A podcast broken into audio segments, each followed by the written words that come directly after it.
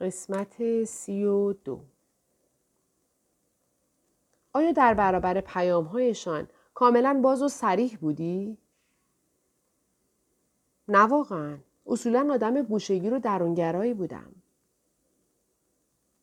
افرادی که برایت پیام می آوردند آنها هم خودشان را کنار می کشیدند؟ نه آنها خیلی باز و سریح و آماده کمک بودند. آنها تردید کردم. نمی توانستم منظورم را درست بیان کنم. پرسید کمکت نکردند که سریح و باز و بی پرده حرفت را بزنی؟ به نحوی از صمیمیت و محبت و انرژی لبریزت نکردند؟ این حرفش مرا یاد انبوهی از خاطرات انداخت. یاد ویل افتادم که وقتی در لیما با ترس و واهمه دست به گریبان بودم چه رفتار آرام بخشی با من داشت.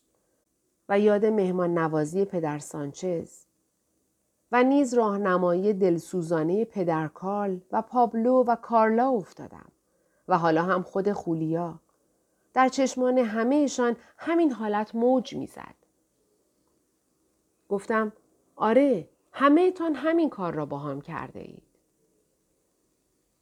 گفت همینطور است. این کار را کرده ایم و این کار را آگاهانه می کردیم. با رهنمود کشف و شهود هشتم.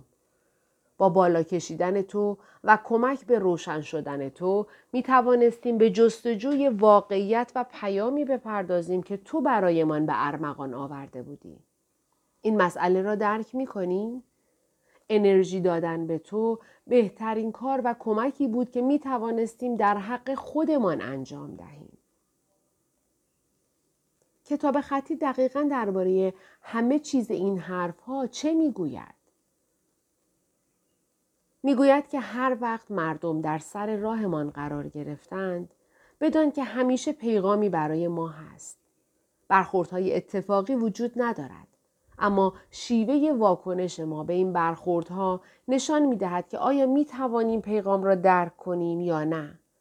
اگر با کسی که در مسیرمان به ما برمیخورد حرف بزنیم و متوجه پیغام مربوط به مسائل و سؤالهای فعلی خود نشویم این به معنی آن نیست که پیغامی در میان نبوده است. معنیش فقط این است که به دلایلی آن را نگرفته ایم. لحظه ای به فکر فرو رفت. سپس ادامه داد. تا حالا پیش آمده که به دوستی قدیمی یا آشنایی بر بخوری؟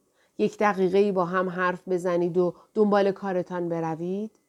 سپس دوباره همون روز یا همان هفته به او بر بخوری؟ جواب دادم بله برایم پیش آمده. و معمولا چی بهش می‌گویی؟ چیزی مثل خوب عجیب است که دوباره میبینمت و میخندی و راحت را می‌کشی و می‌روی؟ یک همچو چیزی. کتاب خطی می‌گوید کاری که در این موقعیت باید بکنم این است که دست از کاری که می‌کنیم بکشیم. مهم نیست چه کاری و پیغامی را که برای آن شخص داریم و او برای ما دارد کشف کنیم. کتاب خطی پیشگویی می کند که به محض آنکه انسانها این واقعیت را درک کردند کنش و رفتار متقابلشان فروکش خواهد کرد و بیشتر هدفمند و سنجیده خواهد بود. اما انجام این کار سخت نیست؟ مخصوصا با کسی که نمیدانی درباره چی حرف می‌زدی؟ چرا؟ اما کتاب خطی شیوه کار را تحریزی می کند. منظورت شیوه دقیقی است که بر پایه آن باید با یکدیگر رفتار کنیم؟ درست است. و در این باره چی می‌گوید؟ کشف و شهود سوم یادت هست که انسانها در دنیایی از انرژی یگانه و منحصر به فردند و می توانند آگاهانه انرژی خود را منتقل کنند؟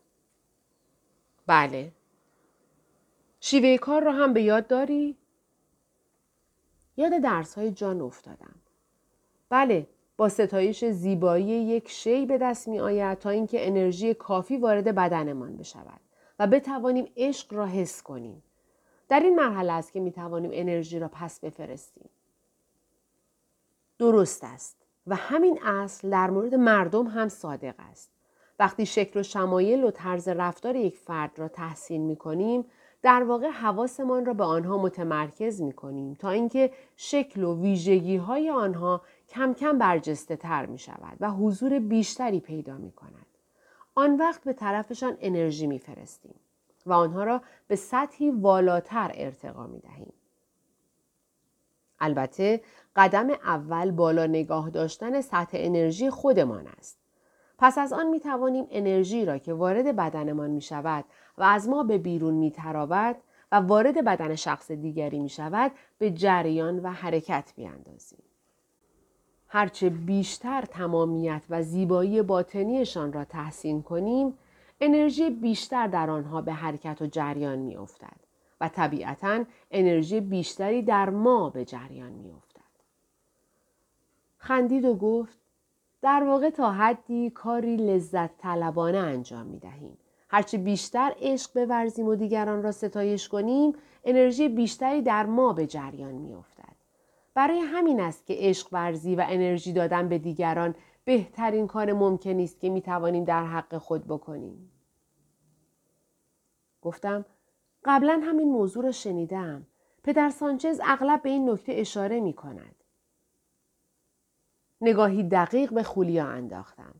احساس می کردم که برای نخستین بار او را آدمی عمیقتر و پخته تر می بینم.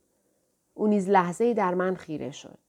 سپس دوباره حواسش را به جاده متمرکز کرد و گفت اثر فرافکنی انرژی روی فرد بسیار وسیع و گسترده است. مثلا درست همین حالا تو مرا از انرژی سرشار می کنی. می توانم آن را حس کنم. چیزی که حس می کنم احساسی عظیمتر از سبکباری و روشنی است که به افکارم نظم و سامانی می دهم که بتوانم حرف بزنم. برای اینکه بیشتر از هر کس و هر موقعیت دیگری به من انرژی می دهی می توانم واقعیتم را به روشنی ببینم و آن را با آسانی و راحتی بیشتری به تو بدهم. وقتی این کار را می کنم تو درباره چیزی که می گویم حالت و حسی مکاشفه ای داری. این باعث می شود که تو خیشتن متعالی مرا حتی کاملتر ببینی و از همین رو آن را تحسین کنی و رویش حتی در سطحی عمیقتر متمرکز شوی که به من انرژی حتی بیشتر و درونبینی ژرفتری در کشف واقعیتم می دهد. و این بار دیگر از سر گرفته می شود. دو تن یا بیشتر که این کار را با هم انجام می دهند به اوجهای والای باور نکردنی می رسند که به یکدیگر توانایی و قدرت می بخشند و بلافاصله آن را باز پس می گیرند. هرچند باید فهمیده باشی که این رابطه کاملا با آن ارتباط وابستگی متقابل فرق دارد. ارتباط همراه با وابستگی متقابل نیز همین طوری شروع می شود. اما به زودی تبدیل به اهرم کنترل کننده می شود. زیرا شیفتگی و اعتیاد آنها را از سرچشمه و منبعشان دور می کند و انرژی ته می کشد. انتقال واقعی انرژی هیچ هدف و تعلق خاطر و وابستگی در پی ندارد. هر دو فرد تنها منتظر پیغام ها هستند. وقتی حرف می‌زد یاد مسئله ای افتادم. پابلو گفته بود که به این دلیل پیام پدر کوستوس را نگرفته بودم که نمایش دوران کودکیش را دوباره در او برانگیخته بودم. از خولیا پرسیدم اگر فردی که با او مشغول گفتگو هستیم در جا نمایش قدرت خود را به کار اندازد و بکوشد ما را به ورطه آن بکشاند چه کار باید بکنیم؟ چطور می توانیم خود را از آن خلاص کنیم؟ خولیا بلافاصله گفت کتاب خطی می‌گوید اگر ما نقشی همانند در مقابل او نگیریم آن وقت نمایش آن فرد در هم خواهد شکست. گفتم مطمئن نیستم که کاملا حرفت را فهمیده باشم. خولیا داشت به جاده جلوی رویش نگاه می‌کرد. تردید نداشتم که توی فکر فرو رفته است. یک کمی جلوتر در سمت راست خانه هست که می توانیم از آنجا بنزین تهیه کنیم. به اغربه بنزین سنج نگاه کردم. نشان می‌داد که باک بنزین نیمه پر است. گفتم هنوز یک عالمه بنزین داریم؟ جواب داد آره می‌دانم راجع به توقف و پر کردن آن چیزی به هم الهام شده. بنابراین به نظرم بهتر است این کار رو بکنیم. اوه بسیار خوب. به سمت راست اشاره کرد و گفت جاده اینه. به سمت راست پیچیدیم و کمابیش یک مایل توی جنگل پیش رفتیم تا رسیدیم به جایی که شبیه انباری ماهیگیران و شکارچیان بود. این انباری در حاشیه رودخانه ساخته شده بود و چند قایق به اسکله بسته شده بود. کنار پمپی زنگ زده و قدیمی پارک کردیم و خولیا رفت تو تا صاحب آنجا را پیدا کند. از ماشین پیاده شدم و کش و قوسی به بدنم دادم. سپس ساختمان را دور زدم و به لب رودخانه رفتم. هوا بسیار شرجی بود. با اینکه سایبان پرپشتی از درختان راه را بر آفتاب بسته بود به نظرم می آمد که انگار درست بالای سرم بود. به زودی گرم و سوزان و داغ می شود. ناگهان صدای مردی را از پشت سرم شنیدم که با لحنی عصبانی به اسپانیایی حرف می‌زد. برگشتم و چشمم به پروی کوتاه و خپله ای افتاد. نگاهی تهدیدآمیز به من می‌کرد و حرفهایش را دوباره تکرار می‌کرد. نمی‌فهمم چه می‌گویی. شروع کرد به انگلیسی حرف زدن. تو کی هستی؟ اینجا چیکار می‌کنی؟ سعی کردم بهش بی کنم. آمدیم فقط بنزین بزنیم. چند دقیقه دیگر از اینجا می رویم. برگشتم و دوباره رو به رودخانه کردم. به این امید که برود پی کارش. به طرف من آمد و گفت فکر می‌کنم بهتر است که بگوی کی هستی یان کی؟ دوباره نگاهش کردم. به نظر جدی می آمد. گفتم من آمریکایی هستم. نمی‌دانم کجا دارم می‌روم. همراه دوستی سفر می کنم. با لحنی خسمانه گفت یک آمریکایی راه گم کرده؟ گفتم درست است. اینجا دنبال چی هستی آمریکایی؟ در حالی که سعی می کردم به طرف ماشین برگردم گفتم دنبال چیزی نیستم و کاری هم به کار تو ندارم. دست از سرم بردار. یک دفعه متوجه شدم که خولیا توی ماشین ایستاده. وقتی چشمم به او افتاد پروی هم برگشت و نگاه کرد. خولیا گفت وقت رفتن است. آنها دیگر بنزین نمی فروشند. مرد پرویی با همان لحن خسمانه پرسید تو کی هستی؟ خولیا به جای پاسخ پرسید چرا اینقدر عصبانی هستی؟ حالت مرد عوض شد. برای اینکه وظیفه من مواظبت از این محل است. مطمئنم که وظیفت را خوب انجام می دهی. اما اگر اینجوری مردم را بترسانی اصلا نمی‌توانند جواب بدهند. مرد پرویی که میکوشید حرفهای خولیا را درک کند خیره خیره نگاه می‌کرد. خولیا گفت می‌خواهیم به آیکیتوس برویم. ما با پدر سانچز و پدر کارل کار می‌کنیم. میشناسیشان؟ مرد سرش را به نشانه نفی تکان داد. اما آوردن اسم دو کشیش او را حتی بیش از پیش آرام کرد. سرانجام سری تکان داد و راهش را کشید و رفت. خولیا گفت بیا برویم. سوار وانت شدیم و راه افتادیم. متوجه شدم که چقدر دلواپس و عصبی بودم. سعی کردم آرامش خود را به دست آورم. پرسیدم وقتی رفتی داخل ساختمان چه اتفاقی افتاد؟ خولیا نگاهم کرد. منظورت چیه؟ منظورم این است که توی آن ساختمان اتفاقی نیفتاد که انگیزه توقف تو را در اینجا توجیه کند؟ خندید و گفت نه هرچه بود در بیرون اتفاق افتاد. نگاهش کردم. پرسید متوجهش نشدی؟ جواب دادم نه. پیش از اینکه به اینجا برسیم در فکر چی بودی؟ می‌خواستم کمی پیاده روی کنم. نه پیش از آن وقتی داشتیم حرف می زدیم چه سوالی از من می کردیم؟ سعی کردم فکرم را به کار بیاندازم. داشتیم درباره نمایش های دوران بچگی صحبت می کردیم. آن وقت یک دفعه سوالم یادم آمد و گفتم تو حرفی زده بودی که ذهنم را آشفته کرده بود. گفته بودی که هیچ کس نمی‌تواند نمایش قدرت با ما بازی کند مگر اینکه ما هم نقش و نمایشی همانند بازی کنیم. این مسئله را نفهمیدم. حالا می‌فهمی؟ نه واقعا منظورت چیه؟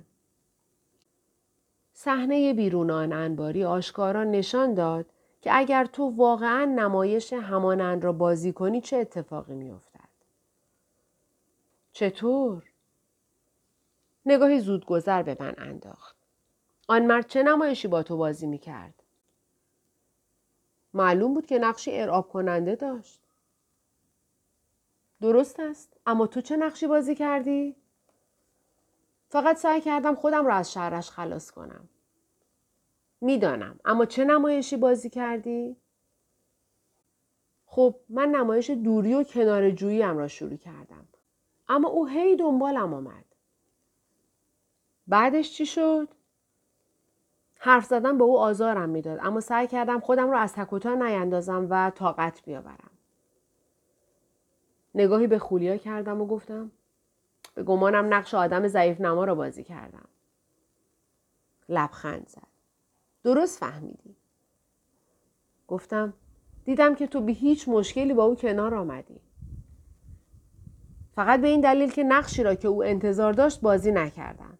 یادت باشد که نمایش قدرت هر شخص در دوره بچگی در رابطه با نمایشی دیگر شکل می گیرد. بنابراین برای اینکه هر نمایشی خوب اجرا شود احتیاج به نمایشی همانند دارد. چیزی که ارعاب کننده برای گرفتن انرژی نیاز دارد یا آدمی ضعیف نماست یا ارعاب کننده ای دیگر. من که هنوز سردرگم بودم پرسیدم تو چطوری با این مسئله کنار آمدی؟ واکنش نمایش من حکم می کرد که خودم نقش ارعاب کننده را بازی کنم. بکوشم او را کاملا بترسانم. البته این کار احتمالا به خشونت می انجامید. اما به جای آن تعالیم کتاب خطی را به کار بستم. نمایشی را که او بازی می کرد اسم بردم. تمام نمایش ها ترفندهای پوشیده و پنهان برای گرفتن و کسب انرژی هستند. وقتی در صدد برآمد که آن را روی من پیاده کند پرده از کارش برداشتم و گفتم که چه ترفندی می‌خواهد بزند برای همین ازش پرسیدی چرا اینقدر عصبانی هستی آره کتاب خطی می‌گوید که ترفندهای پوشیده و پنهان برای کسب انرژی اگر با اشاره کردن و انگشت گذاشتن بر آن پرده از رویشان برداری دیگر نمی‌توانند کاری از پیش ببرند. دیگر مخفی بودنشان را از دست می‌دهند. این روش خیلی ساده است.